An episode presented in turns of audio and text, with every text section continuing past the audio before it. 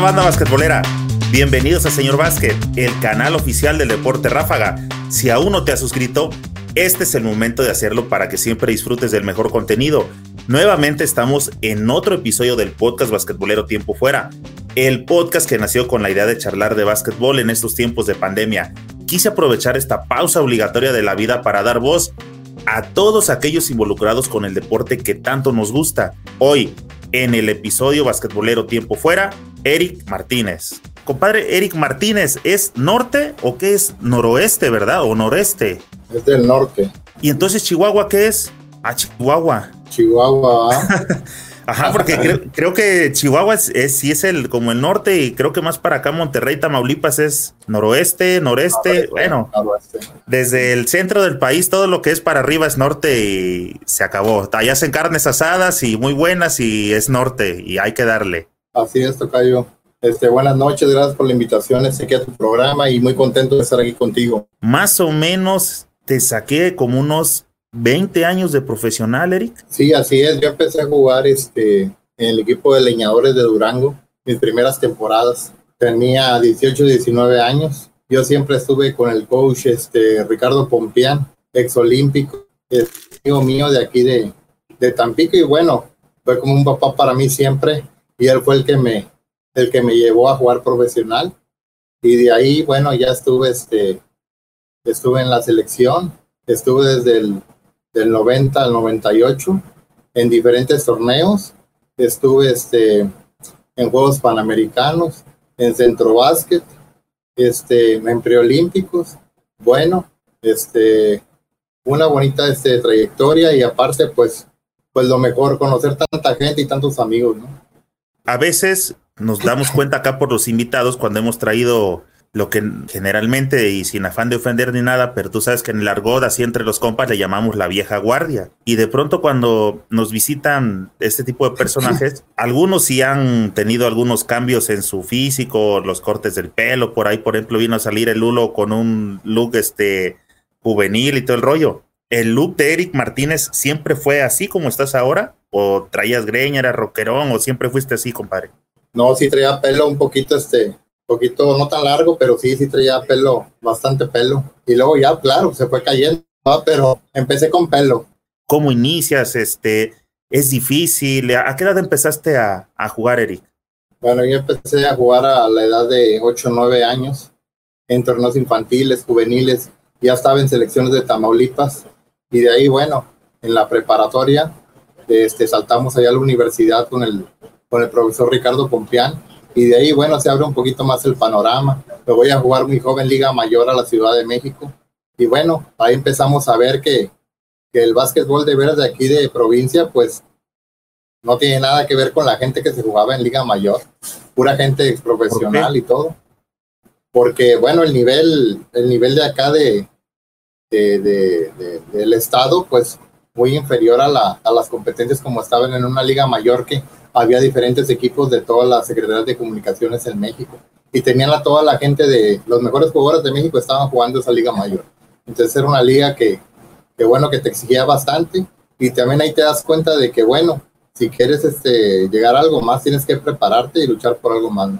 Pues acá hemos platicado ya con gente de Sonora, Sinaloa, este, con bastante gente. Eres el primero que conversamos especialmente del, de, del estado de Tamaulipas y a mí me da curiosidad. No conozco mucha gente por allá. En el general de la gente más o menos es, la tierra es muy basquetbolera, es futbolera, este, ¿qué, qué pasa por allá por esos, por esos aires, Esteri? Bueno, sí, la gente acá, este, la mayoría juega fútbol, este, y acá, pues, este, grandes, este, jugadores que ha habido, pues, todos conocemos a Manuel Raga, Ricardo sí. Pompián, y de ahí, pues, muy pocas gentes hemos llegado a, a una selección nacional. El básquetbol aquí está, este, se maneja en un nivel regular, aunque ha habido muchos equipos profesionales, el nivel de, de competencia de la gente aquí de Tamaulipas ha estado regular. ¿Las ligas locales son fuertes? Las ligas locales son regulares, no tan fuertes, pero, pero bueno, ahí va. O sea, realmente entonces eh, hablaste de, de, grandes personajes, este, el señor Honraga, el, el profe, y bueno, te vienes integrando a ellos. Este, ¿Crees que solamente entonces como de Tamaulipas son como garbanzos de a libra los que van saliendo, más que en realidad por lo que genera el Estado? Sí, bueno, yo creo que, que este, hay mucha gente que va muy bien, pero llega un momento que están en prepa y ya la gente se pierde y ya deja de, de, de competir a un nivel este, de exigencia y ya pues alguna gente ya no, ya no continúa en esto, ¿no? Este, hay, hay muy buenos jóvenes, pero llega un momento como que, que se corta la, la este, el, nivel y ya, ya no siguen. yo creo que es lo que pasa. ¿Crees que el, hecho de estar tan cerca ahí con la frontera con Estados Unidos les llega a beneficiar o a perjudicar en ese tipo de cuestiones de que los chavos de volada ya se quieran este, ir para la, el otro lado? ¿Crees que afecten algo? Bueno, yo, yo, yo pienso que, yo pienso que no. Este, hay algunos chavos que he sabido que muy buenos que se han ido a estudiar allá a Estados Unidos, pero yo creo que falta todavía este, que hubiera algo más para que se pudiera mandar más gente a, este, a esas escuelas para que, que se pueda crecer más. Este, eh, tocando específicamente tu caso, eh, tú vienes de familia basquetbolera, ¿cómo fue que iniciaste en este rollo? ¿De dónde le agarraste el gusto? ¿Quién te llevó a los entrenamientos? Bueno, yo mira, yo jugaba fútbol aquí a media cuadra aquí de tu casa, pusieron unos tableros de, de, acrílico. Te estoy hablando hace treinta y tantos años. Yo soy de una colonia aquí del Golfo, aquí de Tampico, que es muy, este, fue muy basquetbolera por siempre, de mucha tradición. Entonces, bueno, este, aquí se jugaba basquetbol de 5 de la tarde a 10, 11, 12 de la noche. Siempre había cáscaras, rectas y todo y todo el mundo tenía buen nivel para jugar y de ahí fue este un este pues este de ahí me enamoré del básquetbol y de ahí pues no soltaba mi balón y siempre quería estar en la cancha. ¿Qué edad tenías cuando eh, iniciaste, te acuerdas? Eh, ocho o nueve años. Chavo, estabas en la primaria y, y con respecto a la, la estatura, ¿cómo la, la, fuiste desde pequeño? ¿Ya tenías estatura? ¿La fuiste desarrollando? ¿Cómo, cómo te pasó? Desde, desde chavo ya era de los, de los altos. Eh, yo podía jugar de, de botador, la podía llevar y, y, este, la podía tirar bien. Entonces, siempre se me, sí, no tuve mucho, mucho de que se, en ser alto y poder botar, poder tirar. Entonces, siempre este, de chico podía, podía botar la bola, podía pasar, podía tirar. Entonces, esa era una ventaja si eres un poco más largo que los demás. Sí, claro. Y, y te tocó salir a, representar a tu estado las competencias nacionales. Claro que sí, yo cuando estaba como cuarto, quinto de, de primaria, salía de la, salía de la, primaria en la tarde, me iba a Victoria y me iba a entrenar a la ciudad Victoria, que está aquí a dos, tres horas, viernes, sábado, domingo, y me regresaba y el lunes a la escuela otra vez. Me tocó ir a varios prenacionales, a varios nacionales. En esa etapa de juvenil, ¿qué posición jugabas y qué estatura traías ya en ese tiempo, Eric? Bueno, yo, creo que ya andaba en un ochenta y cachito, yo creo, una, uno, un ochenta y tantos. Este, podía jugar de, jugaba de canastero, de dos o de tres. Y este, bueno, este, ahí me, me topé con muchísimos amigos que luego, luego, me topé en selección nacional. ¿Cuál fue el, el máximo de estatura que este, tu, tu, mayor pico, este, Eric? ¿Cuánto llegaste a medir? 1,98. ¿Y tu posición fue esa, dos y tres? Tres y cuatro. Y bueno, jugaba en la selección, jugaba de canastero de tres. Y bueno, en la liga podía jugar de cuatro también. ¿Crees que para la selección te llegó a hacer falta estatura o, o sí sentiste que era que tenías buena estatura? Bueno, yo pienso que sí, unos 3, 4 centímetros. Si eres el 3, este, pues ahora este, ves a la gente de otros lados, la gente de Argentina, la gente de Brasil. Cuando jugábamos contra ellos, decía, bueno, ¿a ti quién te va a tocar defender? No, pues a, ti te toca, este, te toca el opción y te toca este, te toca gente que miden 2-5, 2-7 que juegan tu posición, que son buenísimos tiradores y son igual de rápidos o más que uno. Entonces, todo eso sí, sí hay este, sí hay diferencia en la talla y en el peso, pero bueno, este, ahí estábamos, ¿no? Oye, ese es algo de que los basquetboleros nunca vamos a estar contentos, ¿no? O sea, siempre un par de centímetros, un, los centímetros que sean más, siempre van a ser bienvenidos en la posición que sea. Si eres votador, tres, cuatro más son bienvenidos, dos centímetros, o sea, en donde esté siempre un par de centímetros son este, bien recibidos. Claro, un par de, o un par de kilos más allá abajo para la fuerza y el músculo, todo eso, todo eso vale, ¿no? A nivel internacional tú sabes que, que la competencia es muy dura y los choques son fuertísimos, ¿no? Oye, entonces empezaste a salir a los campeonatos este, nacionales cuando eras juvenil. ¿Cuándo viene tu primer llamado o empezaste a jugar este, selección nacional con categorías menores? Este, no. Este, yo recibo la invitación a la preselección nacional y bueno, en, ese, en esa selección el entrenador era Arturo Guerrero, el asistente Manuel Raga y el asistente este, Ricardo Pompián. Me invitan para que vaya a probar y estoy ahí un año, dos y, logro quedarme para el torneo de los Juegos Panamericanos. Ah, este, eh, ¿Cuál fue tu primera experiencia Panamericanos de La Habana, Cuba del 91? De La Habana, Cuba, sí. Este, una selección, pues, buenísima, de, buenísimos amigos. Eh, ahí me tocó compartir con José Luis Arroyos, con Enrique González, con Oscar Castellanos, con Luis Manuel López, con Octavio Robles, con Andy Olivares, con Toño Reyes, Roberto González, Rafael Willis, bueno, con toda esa, esa camada de gente buenísima para mí. Oye, ¿crees que esa puede ser la mejor o una de las mejores quintetas que ha tenido el básquetbol mexicano? Mm, yo creo que sí, porque se trabajó, este, se trabajó bastante bien y había una muy buena unión en el equipo, con toda la gente y con directivo. Eh, empezando nada más, este, cuando empezaste a mencionar el cuerpo técnico, dices, eh, desde ahí ya es un como un orgullo, ¿no? O anótenlo ahí en mi, este, mi currículum de que tuve de asistente, este, bueno, en el cuerpo técnico, a un este, salón FIBA, a otro que va para salón FIBA y este, y al profe Compeán. Casi nada, ¿no? Sí, no, claro, eran una gente que pues, eran de lo mejor que ha habido en México. Entonces, pues es, un orgullo que alguien así te esté, este, te esté coachando y aparte te, te estén ayudando para, pues, para que mejores día a día, ¿no? Entonces llegaste en el 91, ¿qué edad traías ahí, Eric? Estoy hablando, tenía unos 20, 21 por ahí. Eh, bueno, no estabas tan chavo, pero traías buena, buena edad, ¿no? Cuando apenas como que necesitabas que te empezaran a, a pulir. Sí, la exigencia ya es ahí en selección diferente. O sea, llegué ya para quedarme, pero llegué como, como unos 19. Y tú sabes, este, llegar a la selección nacional, que tú que llegas de provincia, pues no es tan fácil, ¿no? Ya llegas con gente que, que traen un, este, una trayectoria impresionante en el básquetbol de México. Llegas ahí y bueno, tienes que luchar con todos para, para ganarte el lugar y quedar, de veras convencer para, para, para quedarte, ¿no? En ese momento, o sea, cuando tú recién te dijeron, este, Eric, vente a la preselección y empiezas, ya te quedas y empiezas tu proceso, ¿te acuerdas quién era como el máximo o el líder de esa selección cuando llegaste? Claro, el líder era José Luis Arroyos. José Luis era el capitán.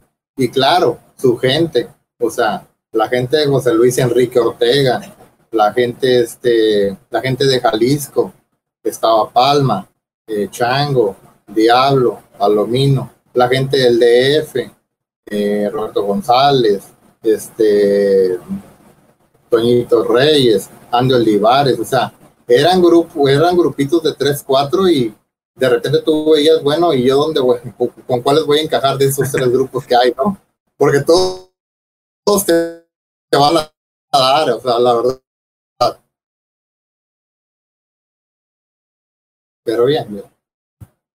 Eh, Tocayo, se, se logueó un poquito tu imagen. No sé si tengas alguna otra ventana abierta de, este, en la compu, aparte de la que estamos trabajando, que te esté ahí bajando un poquito el internet. ¿Es la única que tenemos abierta? ¿La del estudio? No. No.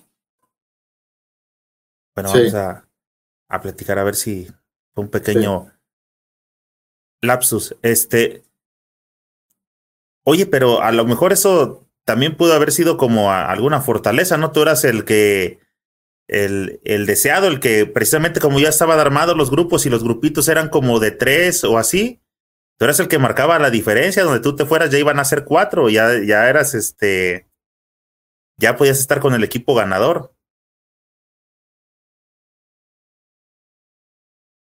Claro, claro, este, son este, pues tienes que este, conocer a toda la gente y adaptarte con todo el mundo y aprender que aquí llegas ahí y este y qué es lo que quieres, ¿no? Pero que llegas con tanta ilusión que, que bueno, este, de repente se juntan todas las cosas para que, para que te quedes ahí en, en un lugar que, que tener un lugar en esa selección estaba complicadísimo, de tanta gente tan buena que había en esa selección. Te estoy hablando de 16, 17 personas de excelente calidad.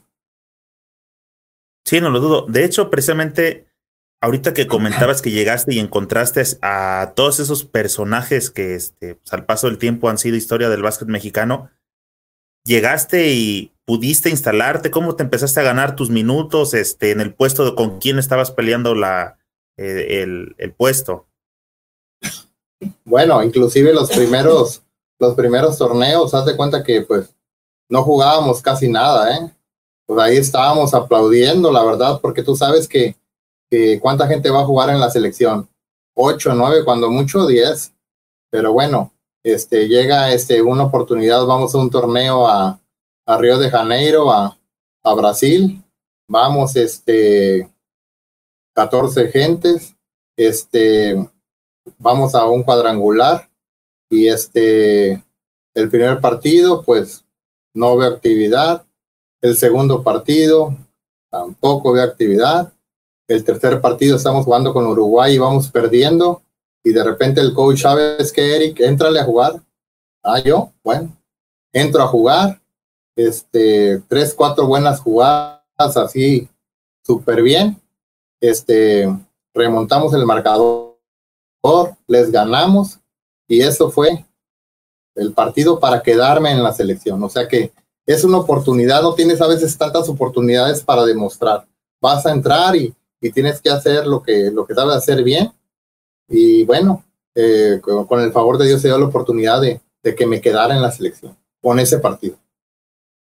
Y bueno, ya después pues ya hubo más oportunidad.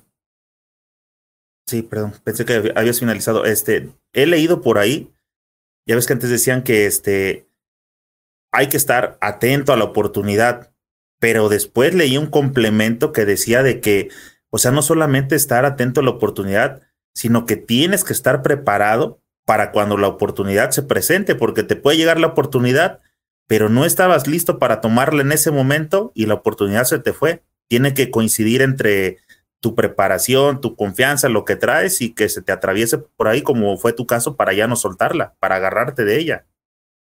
Claro, que tengas todo, la agarras, brincas, la tiras, llegas, brincas, la clavas, este, te llegan, das un buen pase, piensas, estás conectado en, en todo en ese momento y bueno, a eso hace que se te den las cosas y bueno, salgan las cosas bien, ¿no?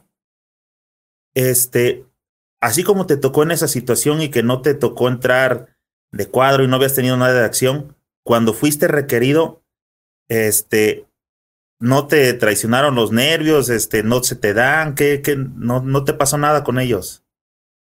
Este, no, este, pero aparte yo, antes de empezar ese partido en el calentamiento, me sentía que, que podía volar casi, de cuenta. Entonces dije, si tengo la oportunidad, ahorita es el tiempo de que me van a salir bien las cosas. De repente como que lo sientes, de repente como que antes, antes de empezar todavía un partido, estás así ya como que ya listo de que me van a salir bien las cosas y salieron bien. Y bueno, este, de ahí, de ahí va hacia adelante, eh, jugué varios torneos de titular, y este, bueno, ya fue diferente. No es lo mismo que entres de cambio, de último cambio, a que puedas empezar o que seas de los primeros cambios, ¿no? Y parece mentira, pero siempre sí es importante en lo anímico, ¿verdad? Claro, claro, no es lo mismo de que digas, te van a meter 40 arriba o 40 abajo, que sabes que tienes tu rol en, el equipo, que eres de los de los 8, 7, que aunque juega siempre el entrenador, es diferente. Oye, ahorita que tocaste ese tema, más adelante vamos a platicar de qué han siendo actualmente, pero por aquí ya estoy leyendo algunos comentarios donde mucha gente te llama entrenador y esta pregunta no la voy a dejar ir. ¿Es correcto o, o si sí, sí, sí o si no? ¿Por qué un entrenador debe jugar, como lo acabas de decir, con siete o con ocho jugadores? ¿Por qué? Bueno, yo creo que este que es depende cada entrenador, ¿no? Yo con algunas eh, veces no estoy muy de acuerdo. Ahí me tocó equipos. Yo fui campeón con el equipo de Rayados de Monterrey y este mi entrenador, eh, este, Pompis González, este, jugábamos con seis, siete gentes y nadie nos ganaba. Me ha tocado otros entrenadores que, bueno, van a meter a nueve, a diez. Todo, todo depende la, la, este, la, pues la filosofía de cada entrenador, ¿no? Y es respetable, ¿no? ¿La tuya cuál es al respecto? Bueno, yo creo que se debe de dar este rotación a la gente. Yo soy de la idea de que pueden jugar unos nueve, diez este, en cada partido para que la gente esté más, este, más, este, más lista y más descansada y que la tengas lista en los momentos justos. Sí. Oye, eh, fuiste a jugar en, esa selección. Eh, ¿Te fue bien? Estamos hablando de que fue en la Copa América, ¿verdad? Donde te tocó ya eso. Sí, este, ya, ya en, el, en el preolímpico ya este de Uruguay, y ahí estuvimos. Este, y ahí ya, bueno, pues ya me tocó ser este, me tocó ser no el cuadro de la selección nacional. Entonces, pues ya bueno, ya es diferente ahí, ¿no? Oye, vamos atrás, y hace rato yo mencionaba de que eh, he platicado por acá con, con otros invitados acerca del famoso preolímpico de Portland, que fue donde, si no me equivoco, ya andaba por ahí, este, tuvieron una experiencia con Michael Jordan, ¿no? Y sobre todo lo platicamos cuando salió el documental este del último baile. ¿Te tocó estar ahí también?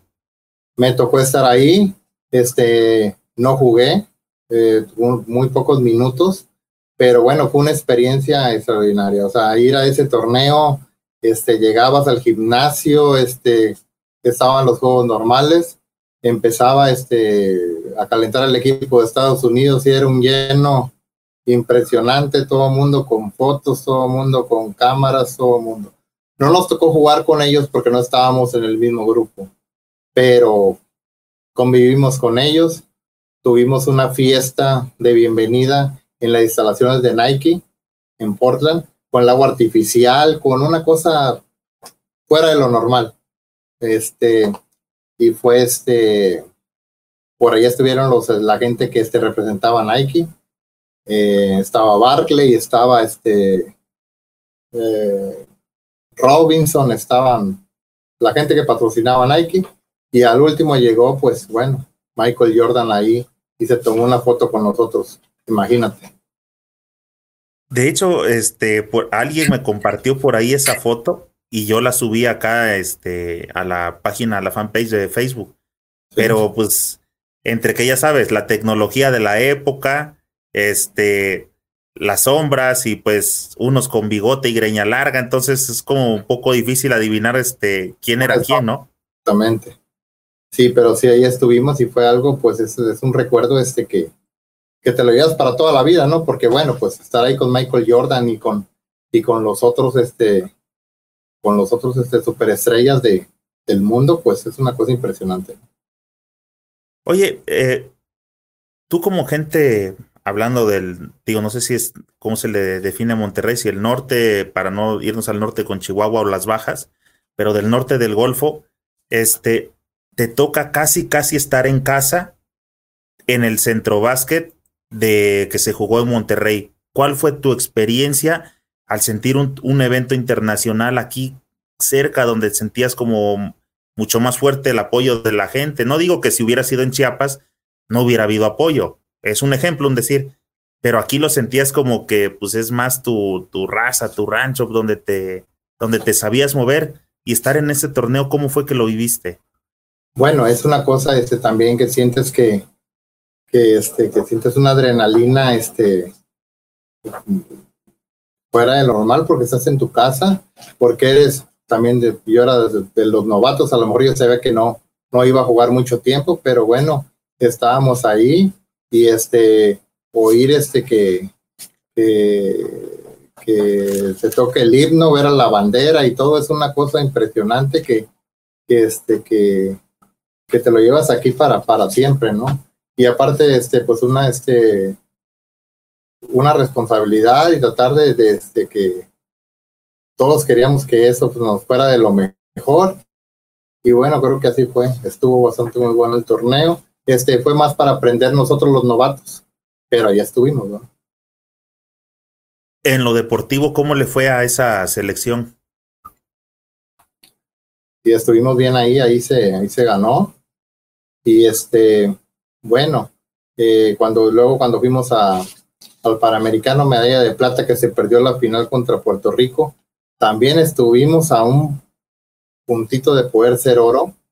Y bueno, en el, en el preolímpico también en Portland, este, estaba el juego con Brasil y al último se perdió por cuatro puntos. Estuvimos a punto de calificar a la Olimpiada, que eso hubiera sido pues lo mejor. ¿Por qué se quedaba al famoso ya merito esa selección? ¿Qué le faltaba este al paso del tiempo? ¿Cómo lo ves? ¿Qué le faltó a esa selección para que pudieran dar ese ese extra, ese paso extra? Eh, yo pienso que a lo mejor ahí en, en Portland tuvimos uno o dos jugadores que se nos lastimaron, que eran claves ahí.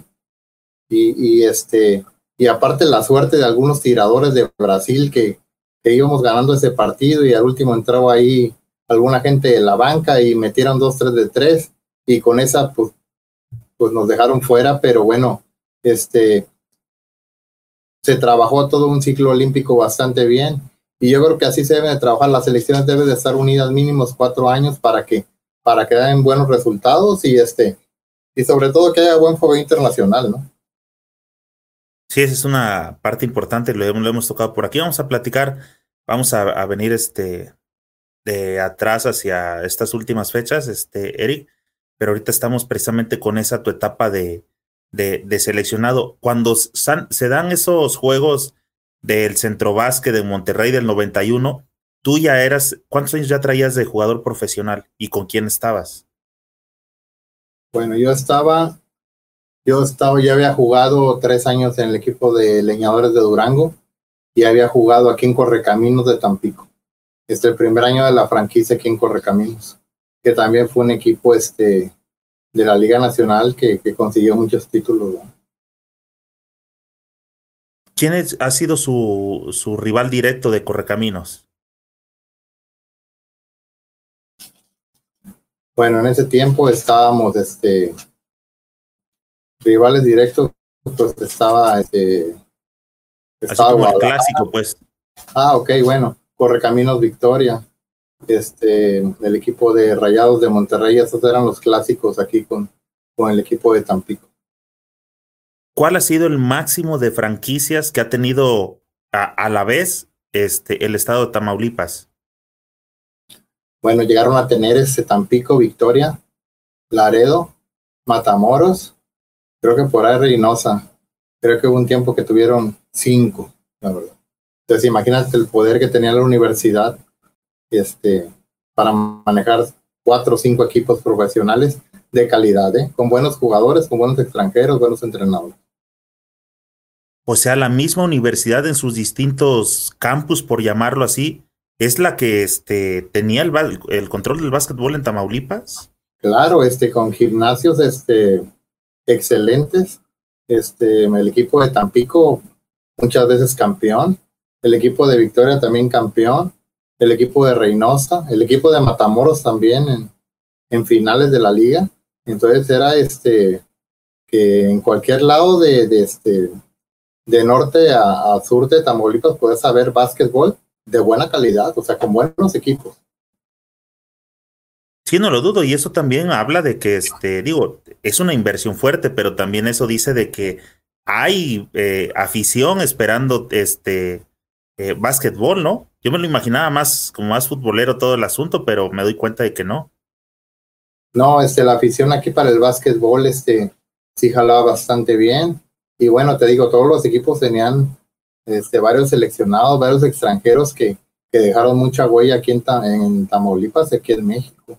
Entonces, este, eso es, es todo Tamaulipas es basquetbolero. Este, los equipos profesionales, pues bueno, sí jalan bastante acá. Posteriormente, cuando terminan esos juegos de, de Centro de Monterrey, ¿permaneces con tu equipo o ya por ser seleccionado, aunque tuviste pocos minutos, te empiezan a jalar algunas ofertas de algunos otros equipos? Bueno, sí, claro, todo este, todo se va este, acomodando, depende como el tiempo que vayas jugando. Si antes eras preseleccionado, ahora este, ya estás en la selección. Y bueno, yo este, jugué mucho tiempo aquí en, en equipo de Correcaminos. Este, yo jugué aquí la primera temporada, aquí en el equipo de Correcaminos Tampico. Luego jugué cinco años, en, eh, estuve jugando como, luego me fui al equipo de Rayados de Monterrey dos años. Luego me fui al equipo de Correcaminos Victoria. Luego regresé este, otra vez a, jugué en el equipo de Tampico otra vez. Entonces, anduve moviéndome para muchos lados, pero bastante bien. Oye, ¿a qué crees que se debía que no, no duraste demasiado tiempo en, o sea, yo veía tu trayectoria y sí tienes una infinidad de equipos, pero hace rato yo precisamente en la presentación hablábamos de que eh, creo que eres del, como de las trayectorias más longevas, eh, porque sí tienes bastante trayectoria en profesional. Bueno, antes de que se me vaya esta pregunta, ¿qué es lo que crees que tiene que hacer un jugador profesional para poder no solamente llegar, sino mantenerse y ser constante? Porque tus equipos, aunque fueron por allá mismo del, del rumbo, eso quiere decir, para empezar, que todos te ubicaban, todos sabían de quién ibas, ibas de correcaminos, victorias, rayados y regresabas y le dabas vuelta y andabas. Una pregunta es, ¿por qué eh, no hiciste como mucha carrera en un solo equipo? Y la otra es, a pesar de que no la hiciste, que anduviste en varios equipos, ¿qué se tiene que hacer para ser este, para estar permanente, constante? Bueno, yo creo que no es, no es tan sencillo, ¿verdad? Este, a lo mejor ahora los salarios, este, los jugadores son este, mejores. En ese tiempo había buenos salarios, pero no son salarios que, que, este, que, que los percibes todo el año. A lo mejor con algunos clubes sí, años atrás, pero en ese tiempo, pues, este, tienes que estar jugando todo el año, es medio complicado.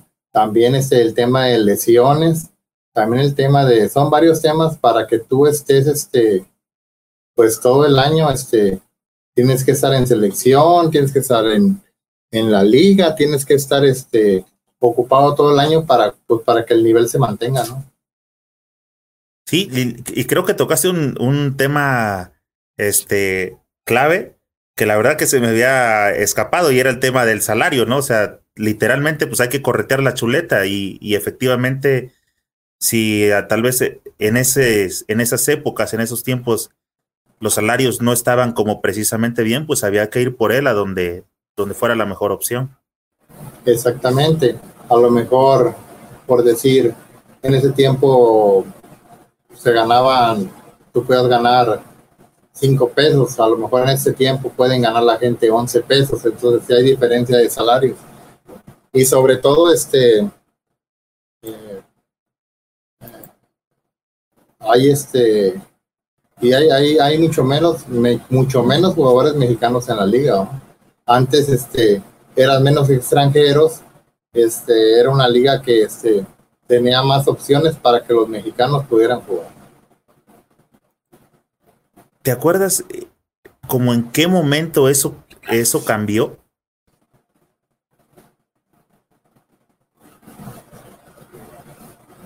bueno sí. Yo, yo cuando jugué con el equipo de, de Rayados de Monterrey eran dos extranjeros y un pocho. Teníamos nosotros a Samuel Hines, un extranjero buenísimo que jugaba de cuatro. Teníamos de pocho a Julio Gallardo.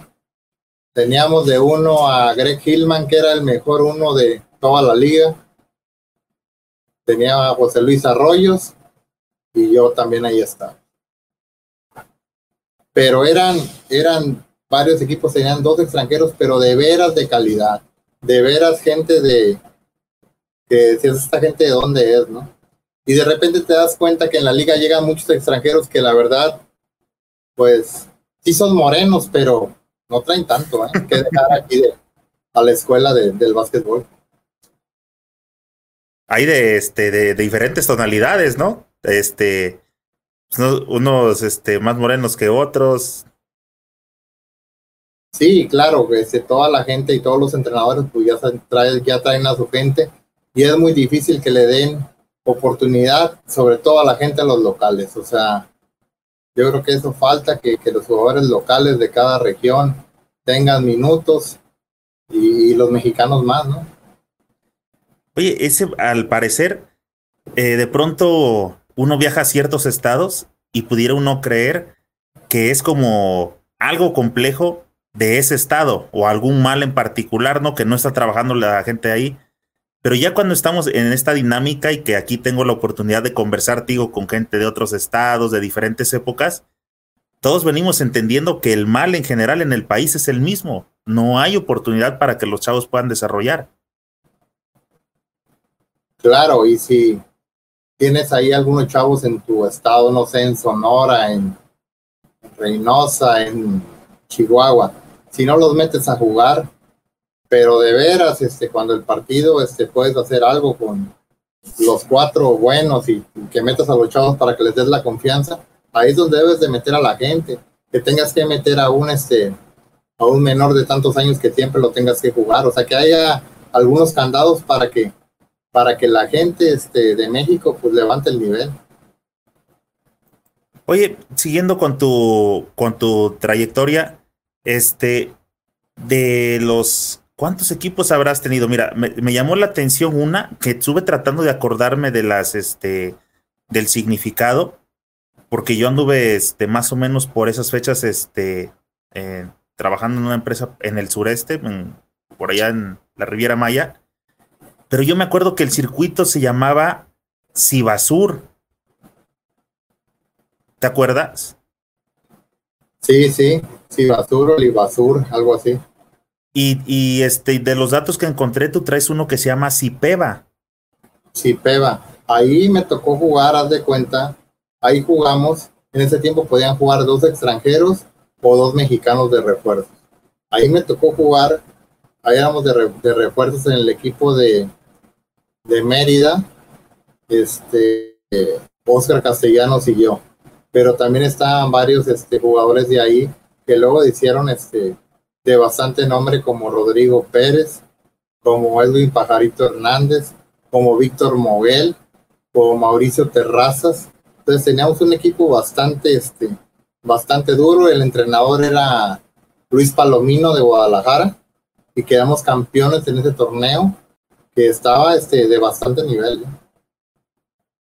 ¿Cómo sentías, eh, hablando de nivel precisamente, dices que sí estaba bueno, pero comparándolo, por ejemplo, con lo que te acuerdas de los torneos de, Liga Mayor de la Ciudad de México o el desaparecido este, Cimeva, ¿cómo sentías ese tipo de, competencias este, de la península o de allá del, sureste? Ese torneo se me hizo bastante, este, bastante duro. Este, iba, iba gente de todo México a jugar ahí de refuerzos.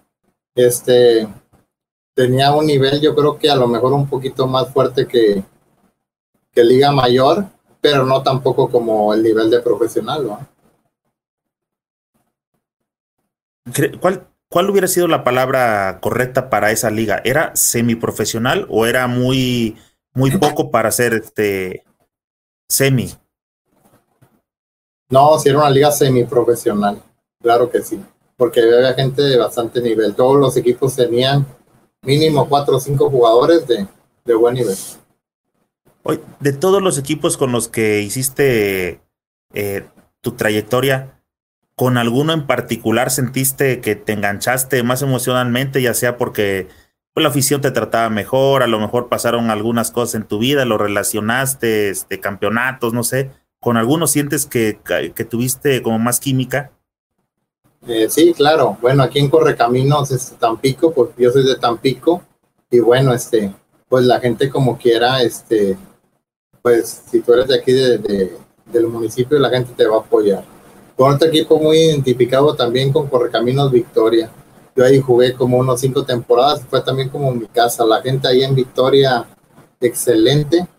Este, la gente en Monterrey, excelente también, de lo mejor el trato.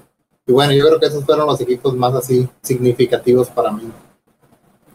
Y ahorita que comentabas de que eh, pues jugando en la casa, la gente te cobija, creo que llega a haber sus excepciones, ¿no? Hay muchos que tienen que emigrar precisamente porque les aplica ese refrán de este, que no son profetas en su tierra y parece que contigo sí sucedió. Este, mira, te diré que este, yo estuve aquí la primera temporada y tuve algunas cositas ahí de que no ganamos un campeonato este, con, con Tecos, perdimos la final. Ya ese campeonato ya lo teníamos ganado y nos lo quitaron al último, perdimos. De ahí me voy a, a Correcaminos Victoria y bueno, siempre que venía acá era como que un choque contra, contra la gente de acá. Luego me voy a este al equipo de Rayados y venimos y les ganamos aquí el campeonato a la gente de Tampico. Entonces fueron, fueron varios este, capítulos así muy, muy interesantes en mi, en mi carrera, ¿no? Eso ah, ya cuando a lo mejor en su momento esas, ese tipo de situaciones llegan a ser difíciles, ¿no? De entender, de sobrellevar, pero ya como ahorita, ya cuando las, ya hay un tiempo de por medio, creo que hasta se pueden como disfrutar, ¿no? Que dices, ah, esos sinsabores de la vida, de este, que te hicieron seguir adelante. Claro, porque así pasa, y yo creo que a todos nos pasa si somos de Aguascalientes, si somos de, de México, si somos de, estamos aquí de locales y de repente la gente no nos ve, este, todo lo que tenemos nosotros y puede llegar alguna otra gente de, no sé, decirte cualquier lado y que te cambien por alguna gente que es de otro lado que tú tienes identidad aquí en tu, en tu estado, en tu municipio, yo creo que eso no se debe hacer, debes de cobijar a la gente, a tus jugadores de aquí locales. Acabas de, eh, comentar una, una palabra que es identidad. ¿Crees que actualmente los equipos profesionales tienen identidad con su roster de jugadores? Eh, no, yo, yo pienso que es muy, es muy difícil, ¿no? Porque pues todos vienen por este, todos vienen por sus, por sus cosas y hacer su trabajo y, y bueno, hay equipos que sí están muy unidos, pero yo pienso que la identidad de algunos no, no es tanto así la, la, este, la fin, pues. ¿Y la identidad del equipo hacia los jugadores locales?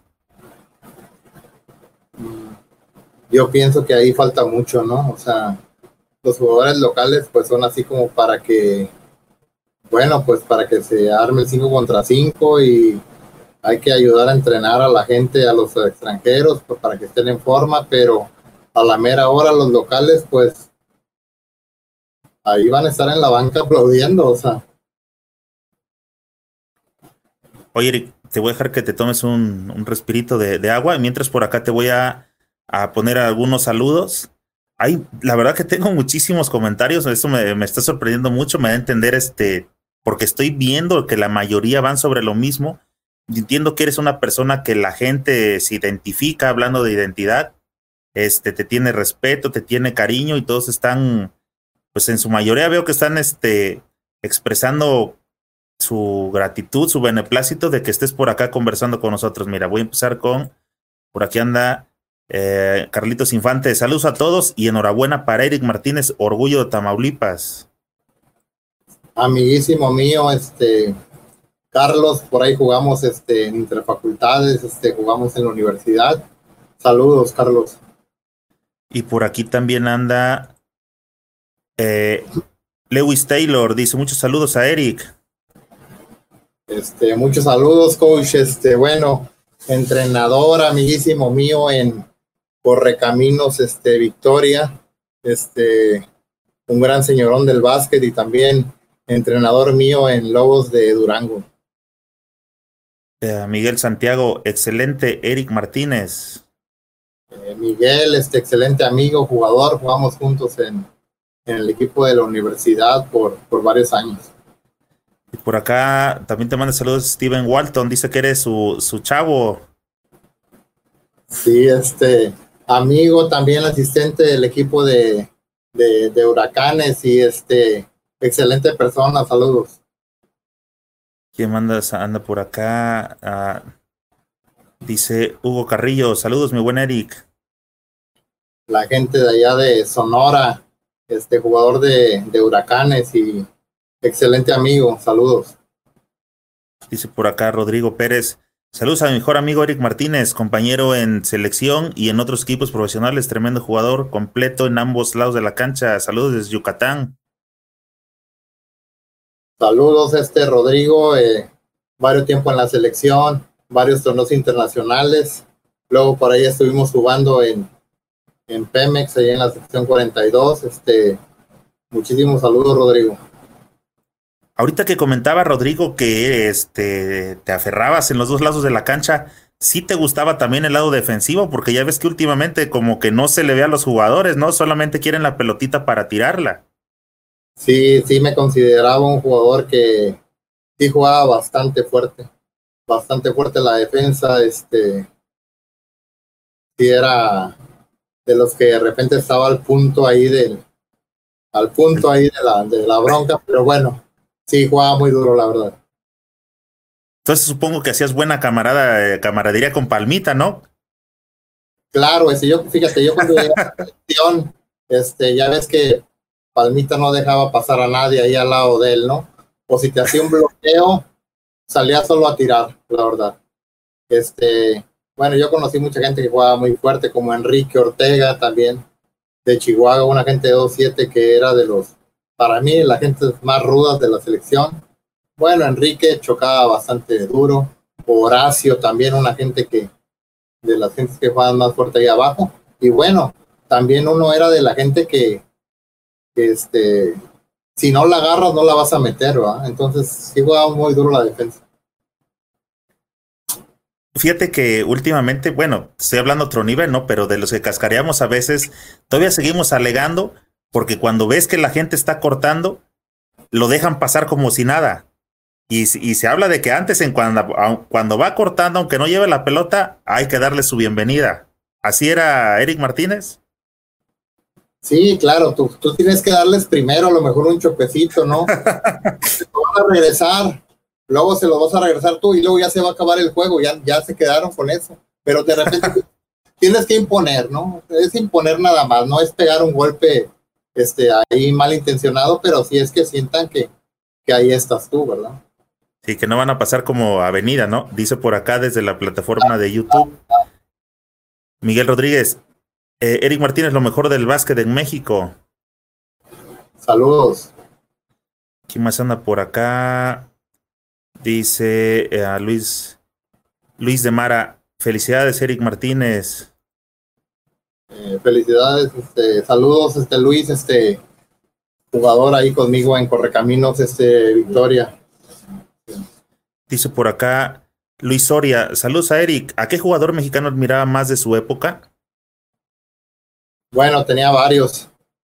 Eh, de los principales, este, José Luis, Oscar, Chango,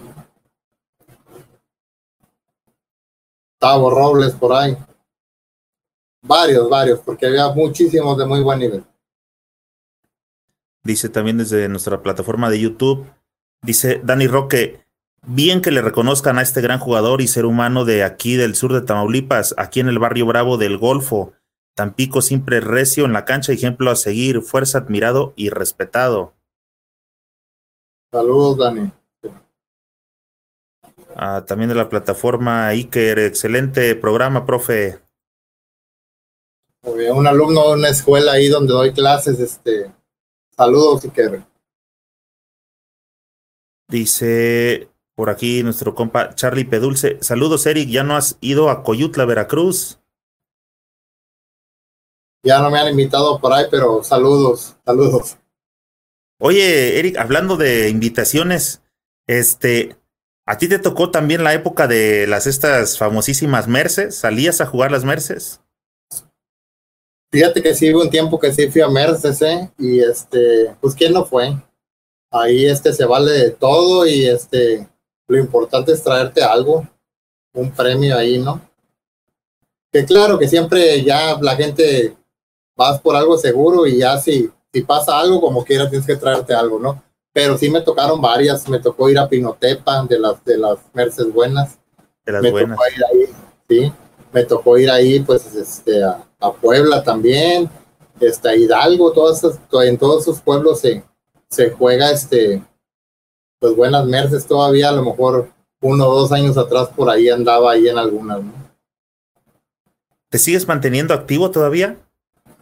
Este, sí, pues trato de moverme, voy al gimnasio, este, entreno en una escuela y en una universidad y trato de, de más o menos moverme. No te voy a decir que entreno duro todos los días, pero sí me mantengo en las pesitas y trato de moverme.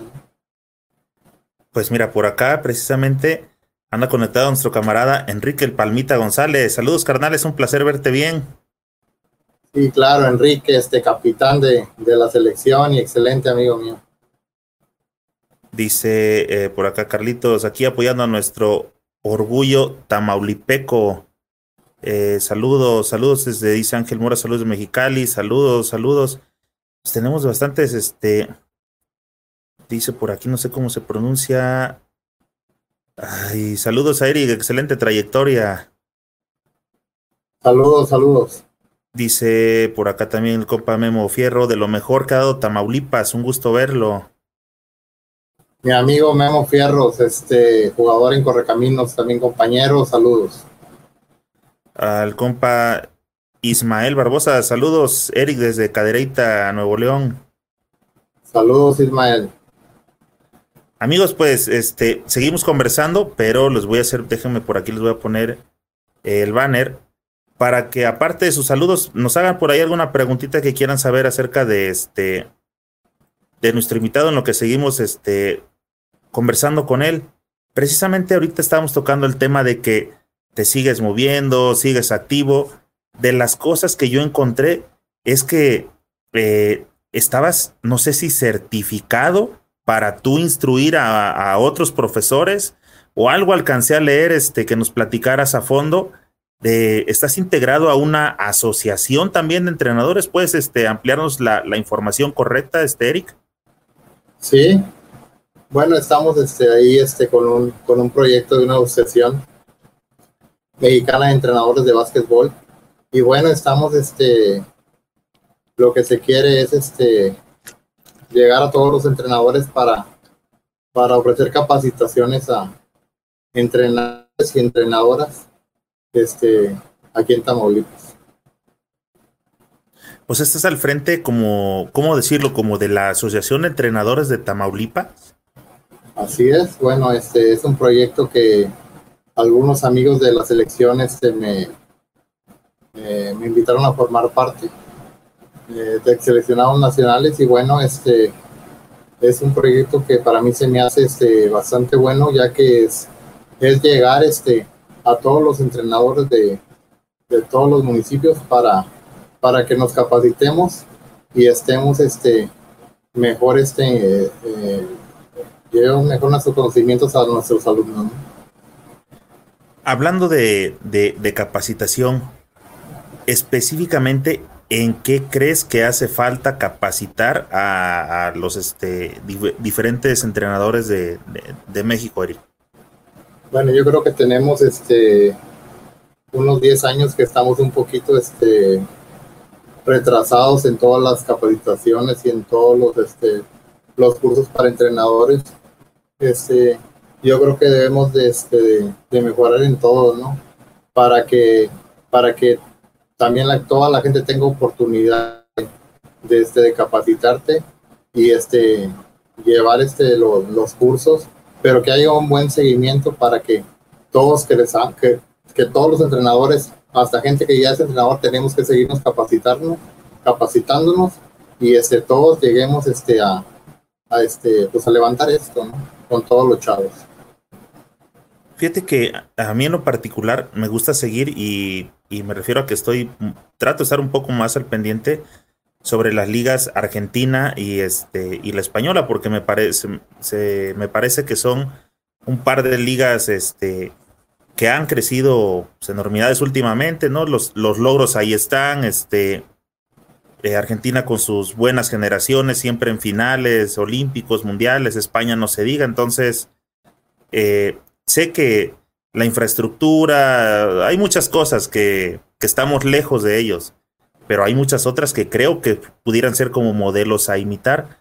Y dentro de eso me he dado cuenta que hay eh, como directrices, ¿no? Que se, ¿dónde está mi mano? Como directrices que vienen bajando, como líneas sobre cómo es el estilo del básquetbol tanto eh, argentino como español, independientemente de quién llegue. Hay una línea de cómo se trabaja, va a trabajar y los chavos que van subiendo de categoría ya saben cuál es el estilo en que tienen que jugar.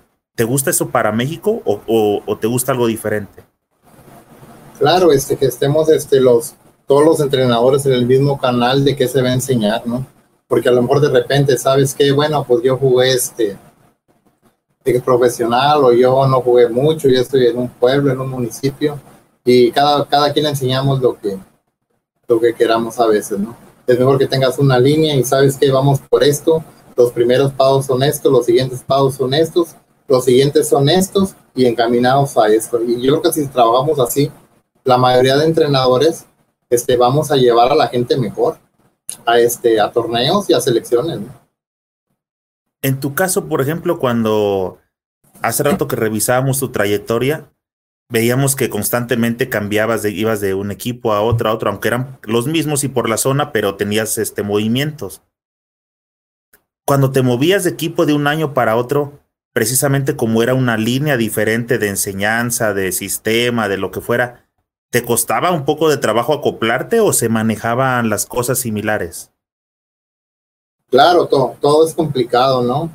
Este, como puede llegar un entrenador conocido, como puede llegar un entrenador extranjero, como es la mayoría ahorita, entonces no sabes si, este, si vas a encajar en ese proyecto, ¿no? O sea, hay gente que, algunos entrenadores que vienen de, de Centroamérica se trabajan muy diferente que, que un entrenador que venga de Estados Unidos o que a un entrenador que venga de aquí de México. Son criterios este, diferentes, bueno, pero que te debes de adaptar, ¿no? Sí, oye, ¿Cuál era, el, eh, hablando de criterios, el que consideras que tenía el coach eh, o el señor Arturo Guerrero como coach? Bueno, este Arturo, este excelente estratega, este siempre este conservando la calma y este siempre dándote un este un buen consejo para que para que tratas de enmendar un error y este este cómo este, hacer una resolución más fácil. Ya que estamos tocando el tema de entrenadores, Eric, ¿por qué crees? Bueno, ya hace rato platicamos que la liga eh, tiene un poco relegado a los jugadores nacionales, ya no hablemos de los locales. Ahora trasladándonos al tema entrenadores, ¿por qué no hay entrenadores este, mexicanos en, el, en la liga mexicana? ¿No es algo eh, contradictorio? Este sí, sí, yo lo creo que sí. Este, yo pienso que hay este bastantes entrenadores que tienen una capacidad este increíble y que son mejores o se, se topan con algunos entrenadores de aquí de, entrenadores de la liga. Pero bueno, no se les ha dado la oportunidad este, algunos, ¿no? Y yo creo que eso es lo que falta, pero también algunos entrenadores mexicanos tenemos que seguirnos preparando para estar a la par o mejor que es entrenador. Sí, hace rato tocábamos ese tema, bueno, yo te comentaba de que he leído acerca del tema de cómo aprovechar la oportunidad, ¿no? Y no solamente es esperarla, sino prepararse para que el día que te lleguen a decir, está bien, a ver, vas a ver si de verdad ustedes, este, como nacionales, pueden con el, con el paquete. Y lo ideal es que puedan con el paquete para que vean que sí se puede. Digo, estamos hablando de un escenario ideal. Claro, este, ¿Y eso qué implica? Capacitaciones, pero de veras capacitaciones que, que sean con coaches este, españoles, con gente de, pues aquí tiene Estados Unidos, con gente que de veras este, en Europa que, que están este, por encima de mucha gente. ¿no? Esos son los, este, los cursos y niveles que se necesitan para que si quieres crecer, pues con los mejores. Sí, hace rato decías de que en, en el tiempo que estuviste en selección, había una buena cantidad de fogueo, este, y no, en ciclos de cuatro años y cosas así. Trasladando eso al tema que tenemos ahorita sobre la mesa, que es los entrenadores, ¿crees que también le hace falta, o sea, aunque algún curso o algo así, que aunque no tengas algún equipo por ahora, pero tengas que estar fogueándote constantemente para que estés en actividad? ¿Crees que pudiera ir también ir por ahí la cosa? Sí, sí, este, interactuando con, con, este, con gente que aquí en México y hasta gente que pueda salir de aquí de México capacitarse de otro lado, ¿no? Depende del nivel de cada entrenador. el, el, plan que traes como, ahorita que comentabas como líder de, o que vienes al frente de esta asociación en, en el estado de Tamaulipas, ¿cuáles son los pasos que crees que se tienen que hacer ahí para empezar a, si vale la palabra, profesionalizar a, a los coaches de, del estado de Tamaulipas? Bueno, se está trabajando todavía en eso. Saldrán este de un momento a otro todos los programas y todos los niveles este, para, para todos esos cursos, pero hay mucha gente atrás de arriba de todo esto, bastantes coaches que están trabajando en todo eso de, de las certificaciones, manuales y todo eso. Ya que esté todo, pues ya se, se dará a conocer. Si mal no recuerdo, creo que ahorita el único entrenador que mexicano que está va a ser este Omar Quintero, que ya nos hizo el favor de venir a practicar por acá con nosotros. Y también vi que llegó una chica que fue seleccionada como asistente al equipo de, este, del, de León. Y creo que es la primera mujer que forma parte de un cuerpo técnico de un equipo profesional mexicano, ¿sabías? ¿O sí la ubicas? No, no lo ubico. Omar Quintero, este excelente amigo y compañero de, este, de, equipo. El año pasado estuve trabajando con él aquí en el equipo de Huracanes de, de asistente con él y bueno, este, eh, lo conozco muy bien, excelente amigo. De la chica no te suena, no me acuerdo cómo se llama, creo que se llama Alejandra Ale Romero, creo. Por ahí la este, he tenido un par de saludos por ahí con ella y dije que a ver si existe la posibilidad más adelante de, que nos pueda acompañar porque es la primera mujer en enrolarse en un cuerpo técnico de un equipo profesional mexicano. En caso de que eso fuera, ¿qué piensas al respecto? Digo, independientemente de quién sea, pues, que sea una mujer. Bueno, este, tú sabes que esto no es muy usual así para toda la gente del básquetbol, pero bueno, este, qué bueno que este, se den oportunidades para que, que haya igualdad de género en, porque hay mucha gente y muchas basquetbolistas de, de mucho nivel aquí en México, excelentes, que, que bueno, que a lo mejor están por ahí desperdiciadas y pueden aportar mucho al básquetbol de México. De hecho, también no me acuerdo exactamente, pero, o sea, sí, sí fue en esta temporada, a, partir de la burbuja que hay en NBA, pero creo que, ah, pues fue con Popovich, que no pudo llegar a algunos partidos por el tema de, de edad, y hubo una su asistente fue la que salió al mando. No me acuerdo si fue de los Spurs. ¿No supiste? Híjole, te echo mentiras, ¿eh? Te echo mentiras. ¿No, ves, ¿No ves básquetbol o solamente el básquetbol que vives, este, el nacional, pero fuera no te, te gusta ver algo más? Sí lo veo el básquetbol de la NBA, pero no recuerdo ese, ese, ese pasaje. No. Oye, ¿en, ¿en qué utilizas ahora que que ya no estás este, activo, bueno, tienes tu escuela y, solamente te dedicas a ellos, aparte de este, ¿tienes alguna liga, organizas algo más? Bueno, yo ahorita soy entrenador de una facultad de en una universidad autónoma de Tamaulipas, en la Facultad de Derecho, ahí entreno equipos y trabajo en una, este, una secundaria y una preparatoria. Este, ahí entreno también equipos y bueno, ahorita eso es más o menos lo que me he dedicado y, este, y esperando que, que más vengan. Eric está preparado para tomar, en caso de que le requirieran, un equipo profesional mexicano. Bueno, yo, este, yo, yo creo que este, si tenemos ahí la experiencia, tenemos que seguirnos capacitando. Este, pero bueno, este, ¿quién no quisiera tener un equipo profesional a su cargo? Hablando de, este, de la liga profesional eh, específicamente, eh, sabes que acaban de dar el fallo de, de, FIBA y no fue, a, perdón, del TAS y no fue a favor de Ademeva, de la situación que planteaba, sino que lo puso a favor de, de FIBA. Dentro de eso, hubo varios rumores que yo hasta la fecha no, no pude confirmar porque lo, los veía de diferentes partes, este, agencias de noticias, y una de ellas era que de que, bueno, la incluso Xochitl, ella misma en un video, dijo que ahora sí podían llegar a tocar los intereses de la Liga Nacional. Repito, cosa que no sé si sea cierto o si no. Pero eh, eh, a través de Twitter yo leí alguna información donde decía que en caso de que eso llegara a ser cierto, se iba a complicar la situación de los transfers o los pasaportes o es el como el equivalente de los extranjeros que ya estaban en México.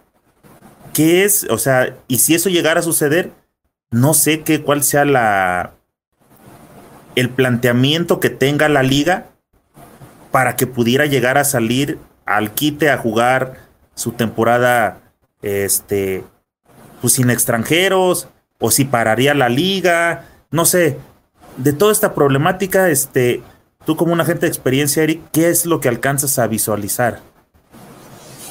Bueno, que yo creo que son problemas este, legales que se tienen que, resolver la gente de, de arriba, los licenciados. Y yo creo que estaría muy mal también que porque se afectaría a la liga, ¿no? Pero pues son cosas que se tienen que resolver a nivel, a nivel ahí arriba. Sí, pero eh, ya estando aquí, te digo, estamos a... ¿Cuándo inicia la liga? El 10, creo, de, de septiembre, o sea, estamos a 10 días. ¿Crees que... ¿tú, ¿Tú qué crees que pasaría? ¿La liga iría sin extranjeros o la liga se detendría si les quitan su pasaporte, su transfer, su autorización, pues? Pues yo creo que a lo mejor si no hubiera extranjeros se detendría la liga, ¿no? O sea, yo creo que es lo vistoso de la liga que estén los extranjeros. ¿No crees que sería una buena oportunidad como para salir adelante de sacar el toro con los mexicanos que andan? A ver qué pasa, a ver si de verdad hay nivel de retomar algo. Bueno, eso estaría, eso estaría bastante bien, pero quién sabe si pase, ¿no?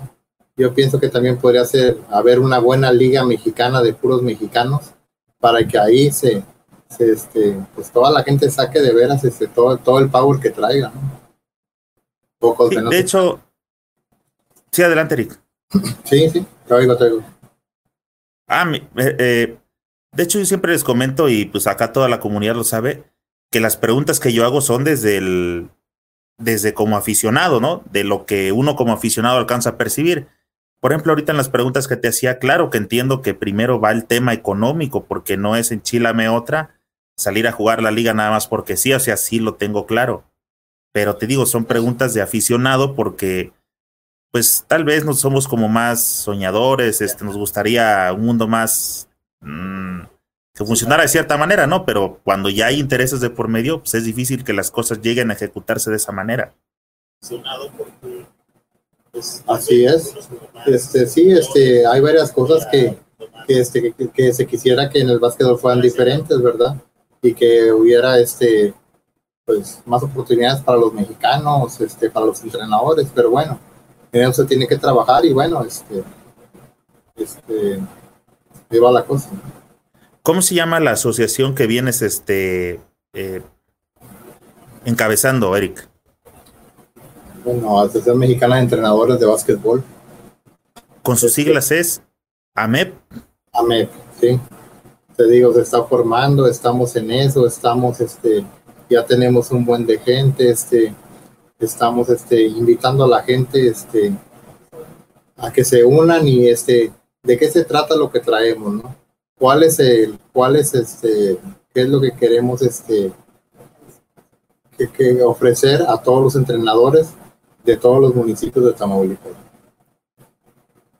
Eric, ¿crees que en México los coaches, los directivos, los jugadores saben aceptar una crítica deportiva?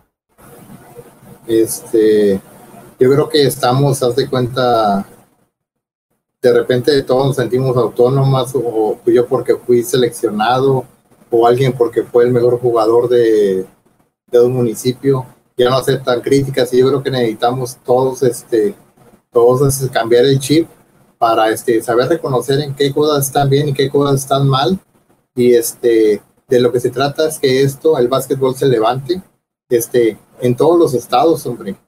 Y también dejarnos de cosas de que, que yo porque fui esto o yo porque fui este una gente más arriba que otra, este, ya no queremos este dialogar con gente para, para cambiar cosas positivas para el básquetbol de México. En, en, ese panorama de federativos y que dices que las cosas tienen que arreglar arriba este, en la forma legal, pero hablando del punto de vista insisto mío, de un aficionado. ¿No crees que lo ideal sería que ya toda la gente que ya tiene años ahí se tuviera que retirar para que llegue gente completamente nueva? Bueno, a lo mejor este, algunas gentes, este, algunas gentes podría ser. Hay algunos gentes que están ahí que todavía pues, yo pienso que pueden aportar muchas cosas porque tienen toda la experiencia. Pero también hay mucha gente que, este, que, que no quiere aportar nada ni quiere poner nada. Entonces, yo creo que esto es de sumarnos para que en pro de algo, ¿no? En pro del básquetbol y no estar viendo otros intereses como partidos como estos. O sea, aquí lo que se quiere que es este que que nos capacitemos para hacer mejor nuestro trabajo con las con las generaciones que vienen para arriba, o sea, nada más con los chavitos. Pues. Hablando de, de, chavitos, eh, este Eric, hace rato eh, tocamos el tema de, bueno, pues andas en, el, de coach, todo este rollo, y siempre les pregunto, ¿tú identificas una diferencia entre formadores contra entrenadores? ¿Hay diferencias? Pues claro, ¿no? Ese, formadores, pues, sobre todo en, en, esas categorías es con donde de veras se, se tiene que trabajar porque son los primeros pasos de todos los de todos los, de todos este, los, los, niños, de todas las niñas, y bueno, esa etapa yo creo que es muy importante para ahí llevarlos a, a que vayan creciendo, ¿no? Para Eric Martínez, hablando de categorías menores, cuando los chavitos van a los torneos y por el simple hecho de participar son premiados con su medallita, ¿es, es adecuado o solamente se debería premiar a los que con su esfuerzo hicieron lo necesario para ganarse la medalla? Yo creo, yo creo que es adecuado, ¿no? Yo creo que es aquí fomentando este, esta, este amor al básquetbol y este, con principios, con esto, con este, de repente pues no vas a llevar ningún score, lo que quieres es que la gente se divierta y que los niños jueguen. Entonces es irlos llevando para que se vayan entrando y de todo más amor a esto. ¿Qué opinas de que haya llegado a México la franquicia de este de G League a través de Capitanes? Bueno, yo creo que es este un buen detonante para para otro nivel, ¿verdad? Y este pues este excelente ahorita con todo esto de la pandemia, pues bueno, se ha visto este ya rebasado, pero bueno, es este algo que, que es este un top para, para, para jugadores que quieren estar ahí, ¿no? Ah, como ves, el dices que ve, sí le das checadita al básquet de la NBA. A lo que has visto últimamente, ¿crees que después de que los tiros eh, de tres son cada vez más lejanos, ¿crees que llegará el momento en que habrá tiro de cuatro puntos? Bueno, yo creo que nada más los tiros de cuatro puntos los van a poner en 3 por 3 ¿no? Pero yo creo que en la NBA no creo los de cuatro puntos. Y tú sabes que ya de básquetbol, este, pues que jugará un grande y todos los demás afuera, tirando de tres. A eso te iba a decir, ¿crees que regresará esa posición del poste dominante que jugaba clavado en la pintura? No, yo pienso que no, ya todos los, los, postes ya son buenos tiradores de fuera y pueden este, jugar uno contra uno y uno que tengas ahí muy estático en la pintura está muy complicado. Solo que tuvieras un, no sé, que te guste un chaquilo, que ya no está, ¿no? Pero toda la gente, todos los grandes de 2-10, de 2-2 se tiran de fuera, ¿no? Hablando de jugar uno contra uno, ¿contra quién te hubiera gustado jugar un uno contra uno? Bueno, a mí me tocó este, una anécdota. Fuimos a jugar a Sao Pablo y era de los novatos ahí de la selección y dijeron, ¿sabes qué? Vamos a jugar contra Oscar Smith. Brasileño. El brasileño. Ese es Oscar Smith, 2-4. Pero él siempre mete 50 puntos. Yo, ¿cómo es posible? Estábamos hablando de que traes una preparación en el Comité Olímpico entrenando seis meses diario corriendo, pesas, andas con todo, ¿no? Chavalo y todo. Empieza el partido Bueno, ¿quién lo va a agarrar? Lo va a agarrar este a, a Oscar. Medio tiempo, mete 26. En el otro medio tiempo, mete 27. Cincuenta y tantos puntos. Dices, una cosa que, así de anécdotas así con jugadores. Tres cosas, tres cosas que modificarías del básquet en México. Tres cosas que modificaría. Este, tantos extranjeros. Este, yo jugaría con máximo tres extranjeros. Este, más oportunidades para los jugadores mexicanos y que siempre tengan que jugar algún este un novato también en los partidos. Eso sería, esas serían las tres. Si Eric Martínez no hubiera sido basquetbolero, ¿qué hubiera sido? A lo mejor hubiera sido portero de un equipo de fútbol. Puede ser, puede ser. ¿Fabli cuenta o mejor un triple? Este. Fabli cuenta, Fabli cuenta. Para ser basquetbolista hay que ser. Este. Perseverante. ¿De qué artista comprarías un CD original? De. Um,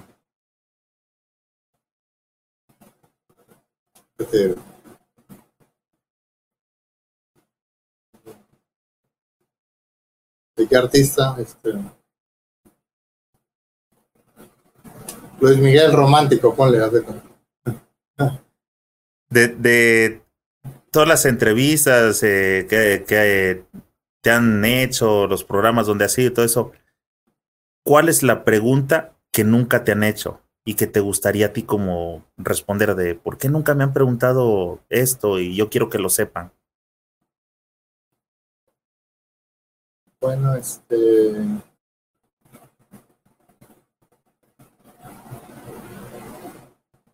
¿Cuántas veces he sido campeón con equipos de la liga? Nunca han preguntado. Y sabes qué, Eh, hace rato cuando estuvimos tocando ese tema, vi tu trayectoria y, y lo platicábamos, equipos, equipos, equipos, equipos, dije, pero no, no dice exactamente cuántos ganó, con quién ganó, aunque estuviste repitiendo con muchos. ¿Y cuál es la respuesta, este Eric? Bueno, este, el primer equipo con que quedé campeón fue Rayados de Monterrey. Y luego estuvimos de subcampeones. Con el equipo de aquí de Correcaminos estuvimos subcampeones. El primer año de la Liga Nacional quedamos campeones aquí con el equipo de, de Tampico y el entrenador de nosotros fue Luis Manuel Chango López también. Amiguísimo mío y compañero de selección. Bien, eh, oye, por acá te quiero pasar algo, dice... Ay, espérame, es que las puso mucho texto.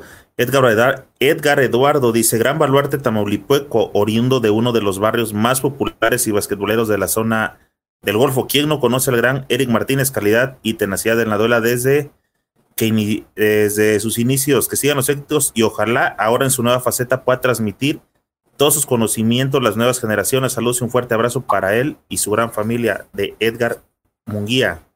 Saludos, Edgar, saludos. ¿A quién más anda por acá? Ya para, vamos a despedir la transmisión. Jorge Enrique Martínez, Tobar, excelente persona, mi estimado Eric Martínez, un abrazo y felicitaciones desde Altamira, Tamaulipa, Pan- Panteras, Roger Gómez. Saludos, profe Jorge. Este, y por aquí también anda, a lo mejor este, lo ubicas, a tu tocayo Eric Her. Saludos, Eric. Saludos, Tocayo, este compañeros en el equipo de Lobos de Durango, excelente amigo, excelente persona. Eh, ¿Cómo les fue ahí en ese, en ese equipo, Eric? Teníamos un equipo bastante bueno, el coach era la Salle Taylor, que por ahí nos dio un saludo ahorita. Este perdimos las finales con Mexicali y ellos fueron los campeones, o sea, teníamos un equipote, nosotros también estábamos, por ahí teníamos un extranjero muy bueno, Ron Solís también, Myron Allen, de los mejores este, extranjeros que han llegado aquí a, a México. Era un equipote, pero bueno, este, ahí estuvimos en finales. Y el buen Eric Herr, ¿sí la, ¿sí la desquitaba también? ¿Le echaba sus ganitas o andaba flojeando? Sí, se le redolaba de tres bien de repente. Sí, sí, jugaba muy duro abajo también. Sí, metía ah, la lámina. Sí, metía la lámina. ¿También le, le, gustaba aventar lámina? Sí, sí, sí le, sí le gustaba, ya ves. Así es. Excelente amigo. Eric, muchísimas gracias por habernos acompañado. Este, sé que de pronto, a veces cuando no están como muy relacionados a este tema del cómo andan las cosas ahorita con las cuestiones digitales, llega a ser un poquito complicado, pero te agradezco muchísimo toda la disposición que tuviste para poder platicar este, acá con nosotros. Eh, quiero que sepas que de mi parte voy a tratar de, de, buscar y por ahí me voy a asesorar contigo, con el buen Américo. Este, ya tengo un par de invitados más sobre esa zona del Golfo. Ya voy a saber específicamente si es noreste o noroeste, ya con fundamento bien, para no este, meterme en broncas y que por acá me vayan a, estar atacando en los comentarios. Este, me voy a comentar más, pero por lo que veo, hay mucha gente todavía con la cual platicar, ya sea del Golfo, de Monterrey, hay mucha, mucha banda basquetbolera en este país y te repito, la única finalidad es eh, dar un foro abierto, que cada quien exprese lo que quiera, la razón no es de nadie y aquí todas las voces son bienvenidas, así que eh, si saben de por ahí alguien que ve, quiera venir a conversar con nosotros, que nos contacte y con todo gusto por acá, de acuerdo a la agenda que traemos, los vamos a seguir invitando. Este, Eric, te dejo por aquí el micro, la pantalla, amigo, para que te despidas, para que le digas a toda la gente este, lo que quieras, eh, a toda la gente que nos acompañó hoy en la transmisión. Bueno, este, gracias Tocayo por la, por la invitación a este, a este programa, a esta entrevista. Me sentí bastante contento de, de recibir saludos de tanta gente que, este, que, bueno, fueron muy importantes en mi, en mi carrera y que son grandes amigos.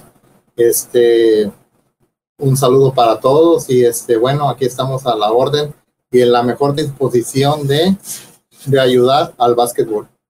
Exacto, de hecho esa es la, la finalidad de abrir el, el, foro, porque pues según yo no teníamos como un espacio donde poder expresar y que supiéramos qué están haciendo, ¿no? Ahorita, por ejemplo, la gente ya sabe que hay un ex selección eh, que nos compartió su, un poco de su trayectoria y que trae la intención de querer hacer algo positivo, por lo menos empezando en su comunidad, que creo que pues, eso es lo ideal, ¿no? Que cada quien empiece a aportar desde su trinchera para que podamos llegar a, a un bien común.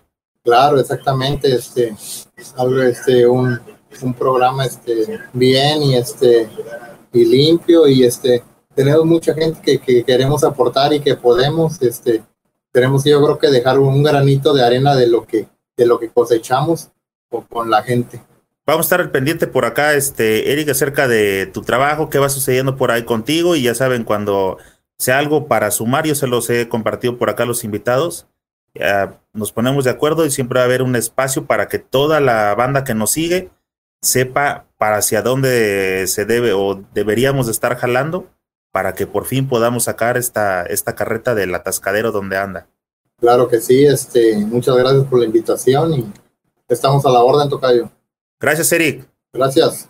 Por favor, ya saben que está en la cajita de los comentarios. Si no les dio tiempo ahorita, si se acuerdan de alguien, aquí escríbanme y díganme a quién les gustaría que le demos seguimiento. Les recuerdo que en YouTube suscríbanse al canal, activen esa mendiga campana. Te recuerdo que este podcast basquetbolero fue patrocinado por la única, la original, por el primer suplemento creado por un grupo de expertos especialmente para los requerimientos nutricionales de toda la banda basquetbolera. Búscalo en señorbasket.com. Nos vemos pronto en alguna cancha.